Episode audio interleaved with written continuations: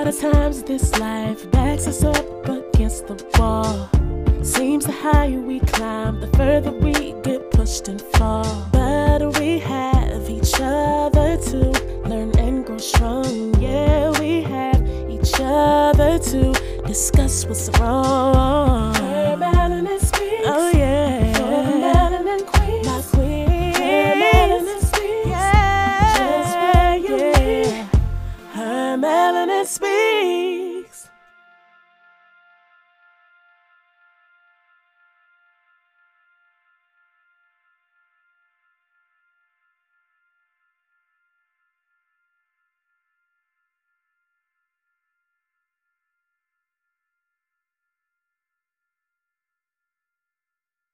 First off, like I said before, I want to thank you so much for your time because I know your time is limited between, you know, catching babies and then giving yourself time. So I want to say thank you. Okay, you're welcome. Um, Thank you for inviting me. I appreciate it. So how what made you decide to be a midwife? Oh, great question. So, I have actually worked with moms and babies for 21 years as of this January, and that includes um, 13 years of labor and delivery experience, and then my eight years so far as being a nurse midwife. When I worked in labor and delivery, there were things that I saw that shouldn't happen, not flat out abuse and flat out, you know, neglect. Well, I did see some of that as well, but um, but things that I knew could be different when it came to birth. I knew that the way that birth was treated in the hospital setting, it shouldn't be that terrifying or that scary to do something that should be pretty natural. And um, just remember seeing some of the, you know, um, the requests that that birthing people would ask to have not done because it wasn't convenient for the provider. I mean, even just the position in which they gave birth, you had to lay in a certain way, or else you know the doctor was going to be upset at you um, for birthing the way you wanted to birth. And it, I thought it shouldn't be that way. It just shouldn't be that way. Um, I think that we as medical professionals should be there to help guide people because we're we are experts in the field, but the person that's more of an expert with their body is the actual client. And so you have to give them the data information, Mhm. yeah, and trust that they'll be able to make the right decision. And so I knew that although labor and delivery was fun and fascinating, it was really cool to attend thousands and thousands of births through the 13 years I was there. I knew that there was something more that I could do for people that were coming in to give birth, um, especially those that walked in and they didn't even know why they were there. Oh, I'm here to have my baby. Well, what are you having a procedure completed or what are we doing today? I don't know. And I'm like, that shouldn't be. You should not walk into anybody's hospital to have them do something to you and you don't even know what that is. Wow. I didn't even I didn't even think Yeah. of that. Um because normally people naturally just go to the hospital, just go to the hospital like, "Oh, I'm having this baby," and they're we're programmed to do what we're told. Yes, right. Don't question authority. Mhm. Um And authority, yeah, we don't right? And it. medical professionals are considered to be authority figures. You know, medical professionals, religious figures, lawyers, doctors. Um, you just don't question it. But you know, they're human. I'm human as well. I mean, there's some things that I feel are into my that might benefit me more than the patient. But I, as a midwife, have definitely learned to whatever it is, you know, tone it down. And it's about the mom. Um, like for your birth example, I know I I could have left and came back, but I know that you were in need of assistance and monitoring and reassurance and things like that. So I stayed, even though it could have been better for me to go home and take a nap. I stayed with you to make sure that you felt secure and that the birth was what it was going to be, what you anticipated that it was going to be, or that you felt supported and loved and cared for. Um, so I just put those things to the side. There's not really a timeline for me. Like I remember in the hospital, everybody was born near, you know, 12 o'clock and 5 p.m.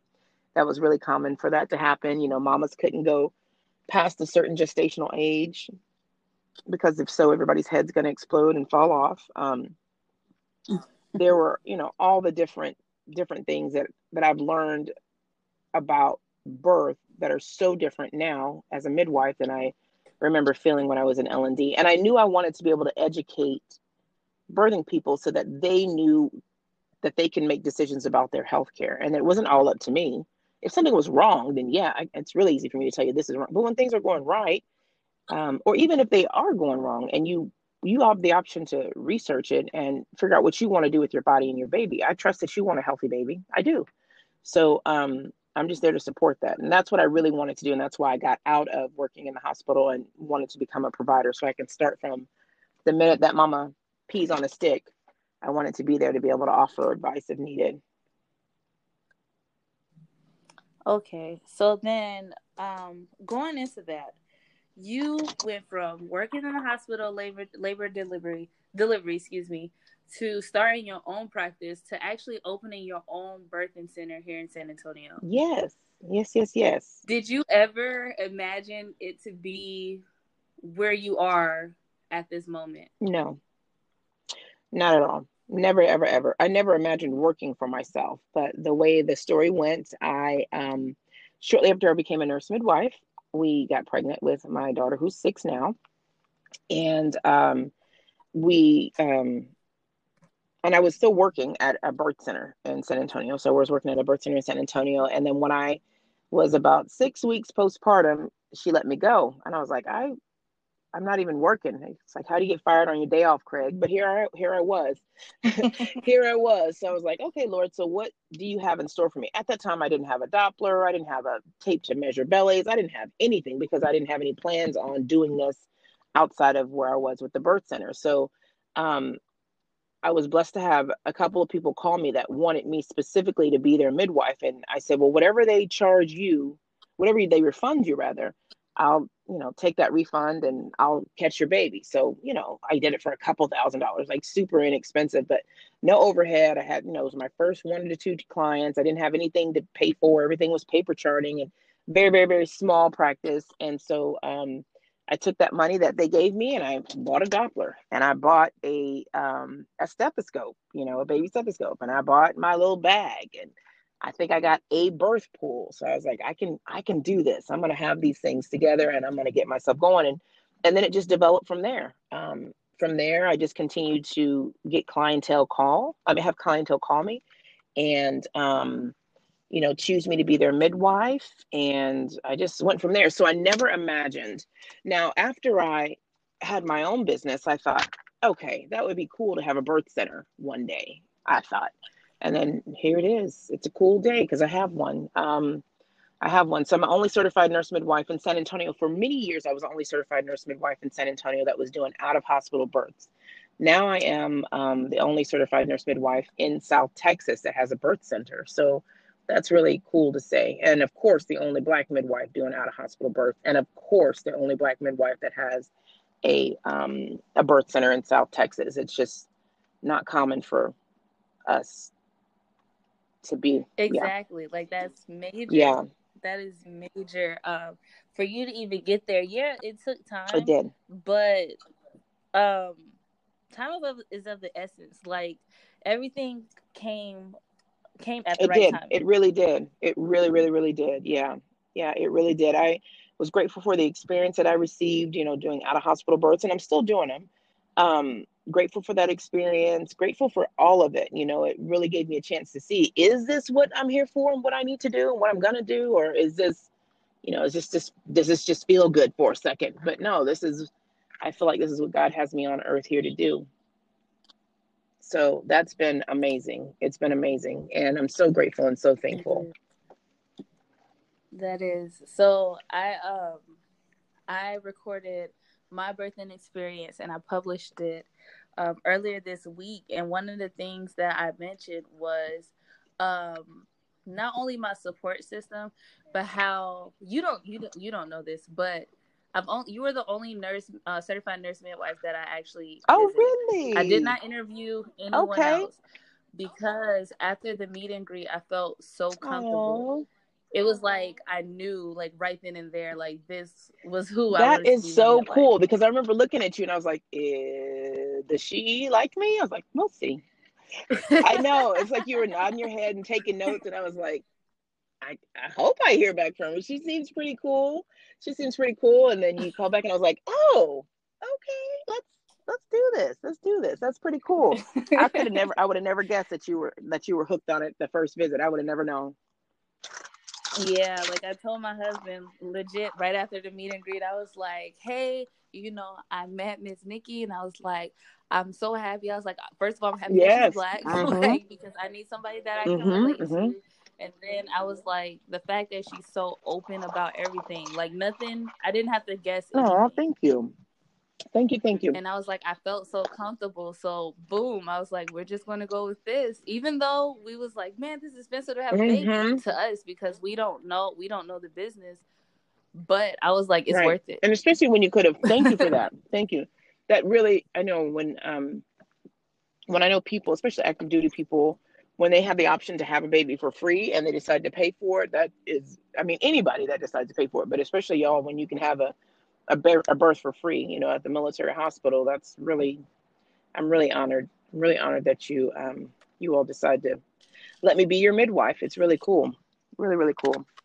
Anybody anybody you know i'm like what you want me to care for you okay but i mean i it's always an honor but it's really cool when people can do it for free elsewhere but they decide no we're going to pay because we know that we're going to get some great care i appreciate you No problem. So I want to switch gears Mhm. now about uh, Black maternal Mhm. health. Um, it's a it's a big topic, but I feel that nobody really talks about it other than um, people that are experienced in um, healthcare as African Americans. Like um, for the majority that doesn't have knowledge, um, they have experienced things and they don't talk about it because they don't know where to talk or who to talk to. right Um, and like I said, um, mortality rates for African American uh, women and infant uh, deaths are extremely high compared to our um, counterparts of other nations, other Yep. cultures. And um, from your experience, um, do you would you be able to? I'm trying to say this, like. Mm, do you know like would there be anything that you've seen or experienced that would explain maybe a little bit why it is that way for sure it's just straight up implicit bias people just have their biases and they feel like um, they have certain ideas about certain races and cultures and they assume that these things are true when sometimes they're not true. Um, you know a big assumption is you know black women have coming in to have babies have different babies daddies they're not married they're not educated um, they don't eat well they which is not the truth um, for a hundred percent of our our women but there are just some assumptions that are made. I know and then and then people just some people are just racist and aren't nice. Um, being the fact that you're a medical professional doesn't make you somebody that's going to be fair to everybody or or um, put your biases to the side. You know putting on that white jacket doesn't change how you treat people um, how you were raised how you were you know your exposure to other cultures. I think one of the biggest things is if you think about who are the doctors here in america they're white men especially obs the, uh, the Yeah. large majority are white men. And and most likely they most likely the story is that they came from an affluent area to be able to afford to even go to medical school. So they're not coming from the hood and you know or one of the boroughs in new york where they've lived with and experienced other cultures and you know have a chance to not build up these biases against them because they know that they're human beings and know that how they live and but they just don't have any exposure. So again when they when they are exposed to it then they have these biases. There's a there's a dr sims um, years and years and years ago he would experiment on it's not that long ago but he would experiment on slaves for his different tools and procedures. And and his thought was that black people couldn't didn't feel pain as much as white people did. And um and for some reason it's another you know even in my years of working in the hospital that was one of the things that i remember hearing people say or they're just they're just drug seeking. I'm like she had a cesarean section so she was cut open. There's a good chance she's really really having pain and motrin is not going to cut it. Why is motrin okay for the black woman but percocet's okay for the non-black woman?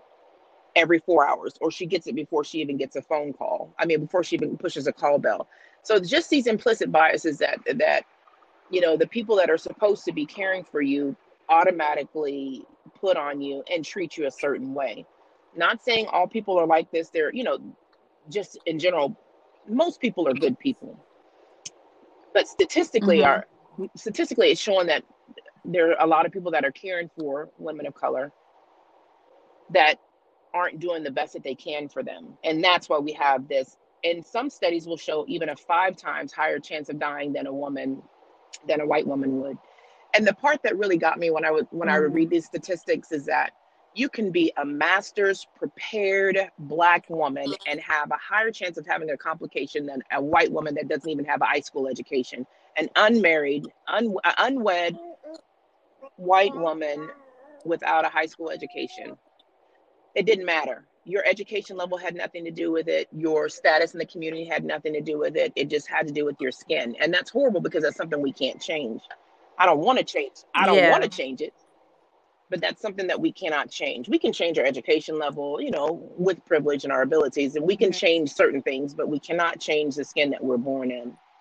Um, so I think just implicit biases. And I remember, like, once I finally got out of labor and delivery, I would remember certain things that would happen. So we had Mrs. Jones, um, that was a black lady that would deliver first, and then Mrs. Jackson delivered second, and she was a white lady. And but they would give Mrs. Jones's tray to Miss Jackson when it came up, hot and ready, and Miss Jones would still have to wait. And I'm like, why is the black lady having to wait for her food?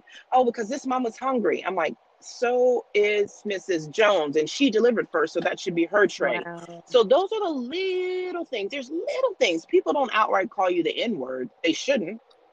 They're not going to outright call you the N word, but they're going to treat you they're just going to treat you like they would rather call you. I'd rather somebody call me the N word, but give me good care. But that's not necessarily what happens. Yeah, yeah. Just, just say it. Let me know who you are ahead of time. Let's know. But then some people don't even recognize this in themselves.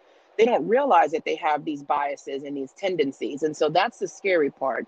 Um, I tell people that, you know, what makes you think they're going to treat you any differently when you go into the hospital than you do when you go to Neiman Marcus and they're following you around? Can I help you? Can I help you? Can I help you?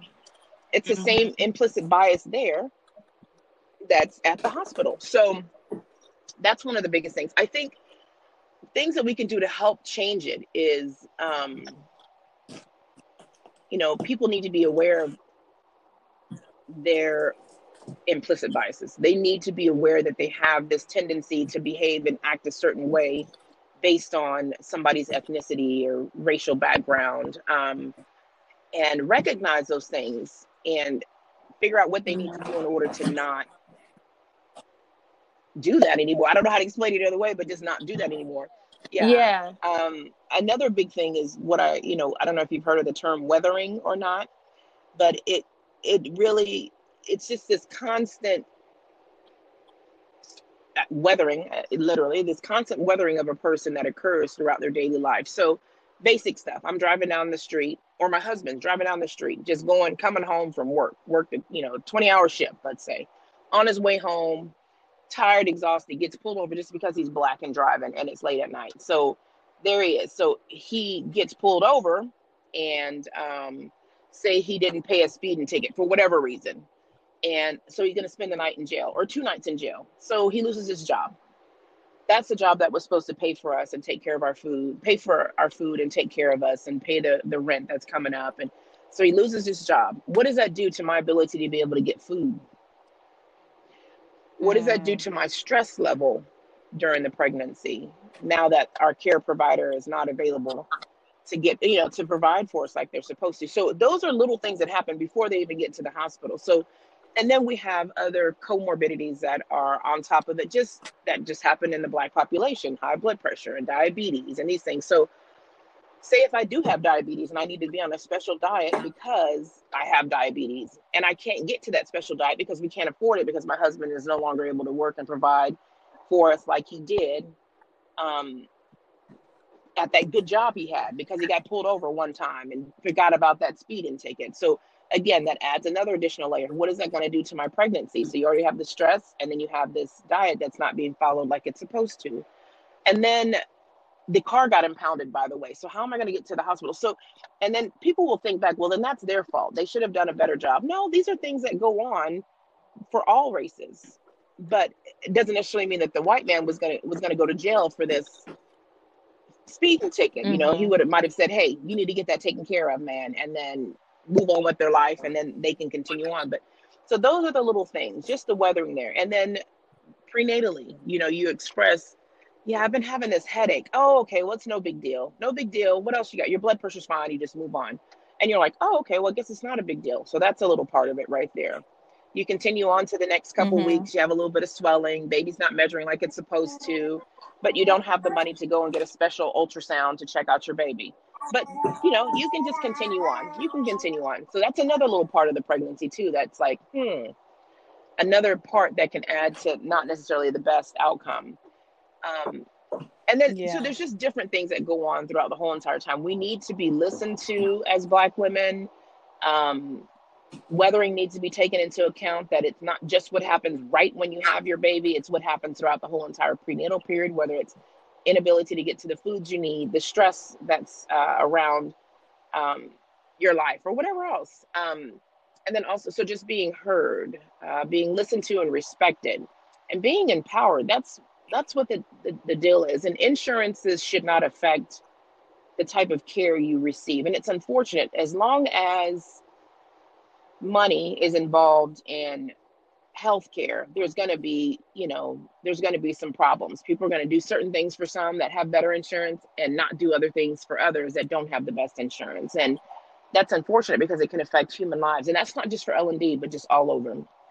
So Wow. I encourage all birthing people, it doesn't matter your ethnicity, your race, I encourage all birthing people to ask the questions.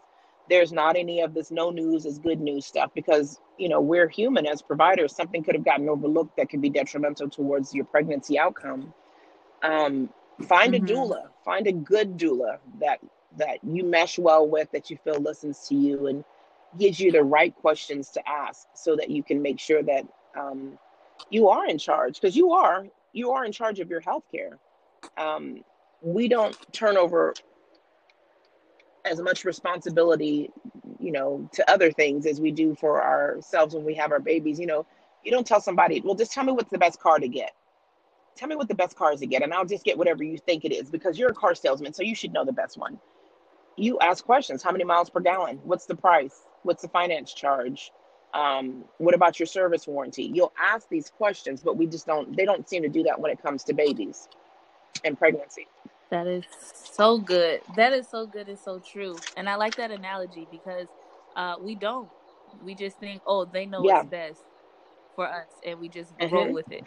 Mhm. and i we do Um, know a lot of things you know we know the medical part of things we know what's normal and what's not normal but you know your body better than anybody else does because you've lived in it your whole life so mhm.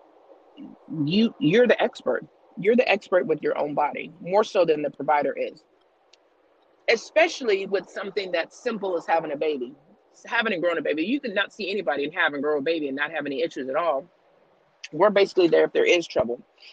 We're basically there if there is trouble and also there to help guide you throughout the pregnancy because there are some questions you have and um, we are educated in that and to provide you some basic guidance but you know if it was you know cardiac activity then cardiac problems and i would say yeah no i need i need to talk to my heart surgeon. But even then i was going to ask i'd ask my heart surgeon questions. Hey tell me about this surgery. What's the survival rate? Is it worth for me to do this? Can we do Mhm. medication? What else can we do? What else can we try instead of "Oh, whatever you want whatever you want you know best. It's like that's not how it works but people do that for childbirth. So i think that's another way to help with this is not being afraid to speak up.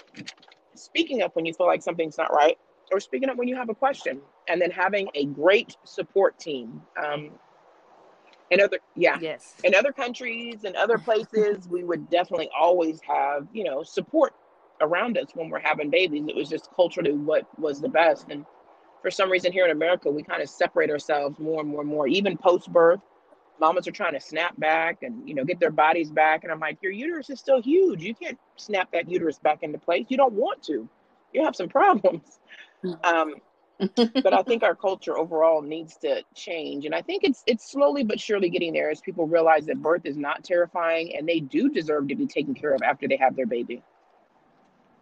hmm So I want to um, move forward into because I know you were saying um, black weathering, and we talked about a little bit about the disparities between um, different races. Um, one thing I have noticed, um, and I don't know if it's just because of social media that we see more, but there has been um, an increase of home births um, within the African American communities. There's been an increase of doulas all around, um, which is amazing. So, um, one thing I always hit on is um, um, doing research and educating ourselves. Yes. Um, because if we equip ourselves with the knowledge, then we know the questions to ask, we know what to do, and we know how to move forward when it comes to those things. So if someone someone wanted to become a midwife, mm-hmm. let's say they wanted to start their own practice, um, like you, um, what advice would you give? I would all uh, definitely suggest finding a mentor. Um, I was very blessed to have even though they're not certified nurse midwives, I had midwife friends that were out here doing it. And so they were very helpful in the very beginning um, with getting things going. You know, there's some legal things that you definitely have to have in place in order to, to function in whatever state that you're in. And so helping me find those resources because they're not easily accessible for everybody. So having a mentor, um, you know, taking your time with it, try not to bite off more than you can chew at one bite. I mean, I at least that brings me peace. And you know, some people are go getters and they're like, I'm just gonna buy a birth center and start from the very beginning when I get out of school. I'm like, that's great. For me, I built up my practice and then I got to a place I was looking for a birth center for like four years, a place for a birth center for like four years. And so during that time I also built up my practice and it made it it just made so much sense because I had a good following, a quote unquote following. I had a good clientele base. I had um, the things that would make would ensure that the birth center stayed profitable and stayed, um, you know, just stayed profitable because that's huge. So that would be another thing. The other thing um, I would do is, you know, hang out with some midwives if you get a chance, not only as a mentor, but to see what they do because it's amazing some of the things that the things that are done in the hospital they're they're done very differently at home the pace is very different um, the type of care is very different it's it's just it's just really different. So having that experience with another midwife that has some experience can be really helpful for you. Um and what else can i say? Pray. I'm a prayer. Pray. Pray and listen and listen to when it's you know your time. And when it's time then you need to be ready to jump. Pray and save. That's what i did. Prayed and saved. Mm-hmm. yes. Yes indeed. That's really good so I think that's about it, unless you have anything else more. I mean, to sum it all up, um, for my listeners out there, um, if you are thinking about having a baby or if you are um, a soon to be mother at the moment, you do have a voice. Yes. Um, and you need to make sure that people are listening yes. to you. Um, because I've heard too many stories where people felt uncomfortable. They felt like they were out of control, and the last thing you want to do is be out of be out of control when you're bringing your unborn child into Absolutely. the world, like your seed into Absolutely. the world. Because there are things like I've had um, my husband, his uh, cousin, she actually lost her baby mm, unfortunately. Mm, sorry. Um, because she did not know, and her baby was healthy the whole mm. time. Um, and up until birth, like there were there is some things that she believed that happened that shouldn't happen, and now she's more knowledgeable and equipped. But we have we shouldn't have to get to yeah. that point to educate. This ourselves. is true. This is true. I know that's one of the one of the things. Um, yeah, please make sure that you um, are listened to and listen to your gut. If something doesn't set right with you, there. Look, let me tell you. Everybody's like, "Well, my doctor is really nice," or "My midwife's really nice." Well, yeah, they're supposed to be nice. You think they're going to talk crazy to you and you're going to come back? No, they're going to talk nice to you because that's what they do. But are they listening to you? Do they value you? Does this is are you empowered once you leave the visits? Are you educated once you leave the visits? Those are the things that should happen. Happy, uh, safe baby and safe mom, or healthy baby and healthy mom. That's that's the basis of healthcare. That's not.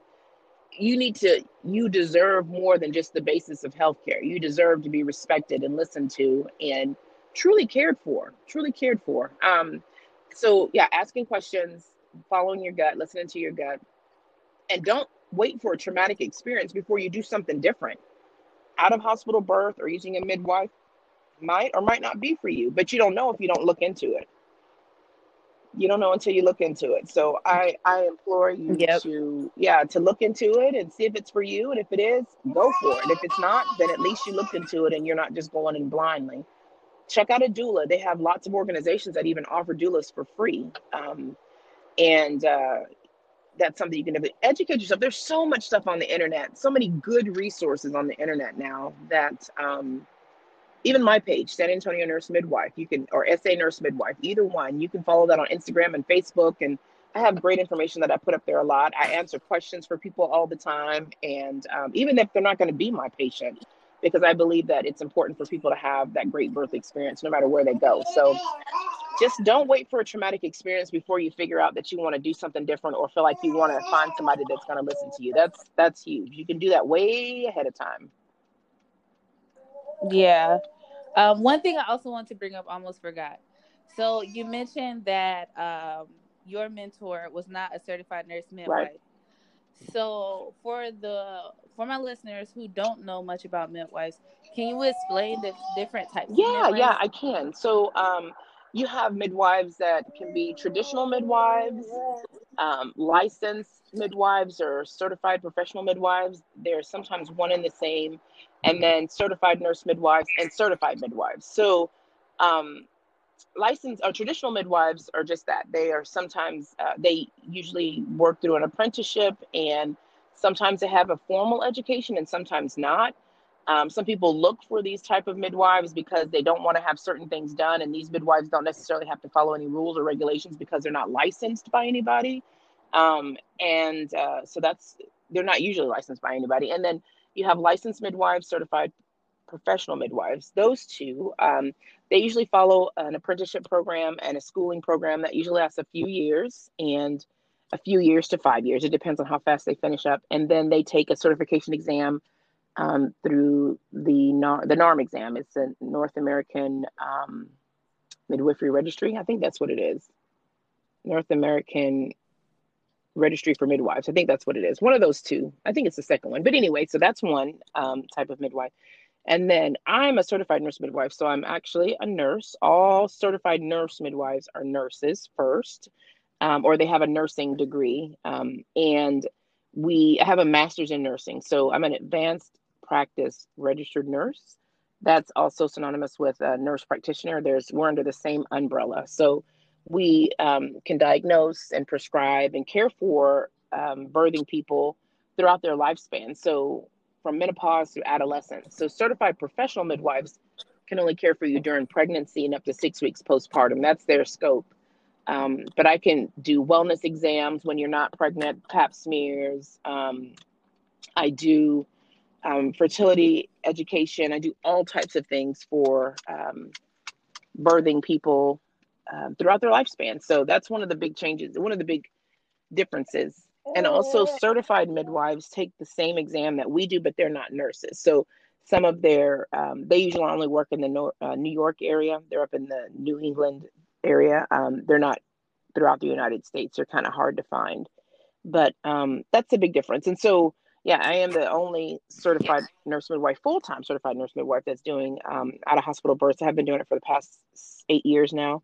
There are a couple other midwives here in San Antonio. One is just getting started and hasn't done any out of hospital births yet, and the other one um, does a few here and there, but she mostly works at a uh, at a clinic doing women's health. Um, but yeah, so so far it's just me, and I, I will be glad when there's many, many more. Um, one of my actually one of my partners that I have that comes to assist me at births, both of them that I have right now are certified nurse midwives, but they're not full time and they're not um, um, you know birth center owners. But uh, I wish more of us would come out here and do it because we need more, more, more certified nurse midwives. Yes, we do. Like it's okay to go the traditional route or do other things, but to have that, I think I feel like it's It is.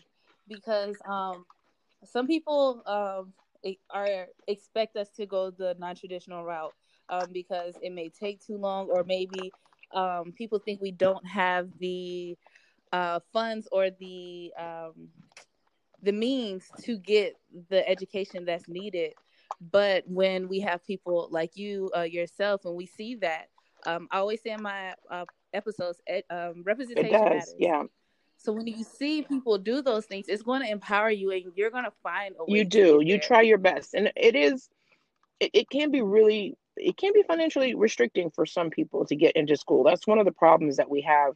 Um, a lot of times, black people, black people, men and women, are trying to become midwives, and it's hard because it is expensive. You know, and years ago, that's how they kind of got rid of us as black midwives. Is they educated us out of what we already knew how to do. We had they had all these requirements that cost a lot of money, and we couldn't keep up with these financial restraints and these constraints. So we ended up having to either be underground providers or not work at all. And so it's really unfortunate um, because the grand midwives or granny midwives from the South years and years ago, they lost a lot of them because of all these requirements and restrictions but we're we're coming back. And i do get a lot of people that reach out and they're like oh my god you're such an inspiration. I'm like i don't even know how. It's like i'm just living my regular life you know what i mean? So i don't see it as an inspirational thing but it is it is really cool to have people reach out and they're like i didn't think that they're you know we existed and it's so amazing to see somebody and now i'm going to get back on track and i'm going to get it done. I'm like that is super cool that somebody would think that i'm able to do that. I mean I, like i said i'm just living my regular life but i i am glad that I can have a positive impact on, you know, on somebody that is thinking about going to school. And um, I don't know, it's just really cool. It's just really cool. So representation does really, really matter. I have definitely figured that out. Yeah, I have definitely figured that out, and I'm grateful to be able to to represent. so on that note, again, like I said before, I can't express it enough. I thank you thank for you. your time. Um, thank you for letting me be your midwife. For my yes. listeners. Yeah, of course. And then whenever we decide yeah, another one, you I'm better. you better. It'll hurt my feelings if you don't. Yeah, you better. So cool. So cool. But um, so as you said before, um, you can be reached via, or they can visit your Facebook or yeah. Instagram pages mm-hmm. or your website. Or the website, San Antonio Nurse Midwife.com. And if you're in the San Antonio or I say Austin region, close enough, go ahead yes. and check her out. It's it's like my experience thank was you. amazing. I have zero thank you, thank you. whatsoever. Thank you, thank you. Um, so that's it uh, for today's episode. Um, and we'll see you guys next yes. week. God bless. Take care. Yes.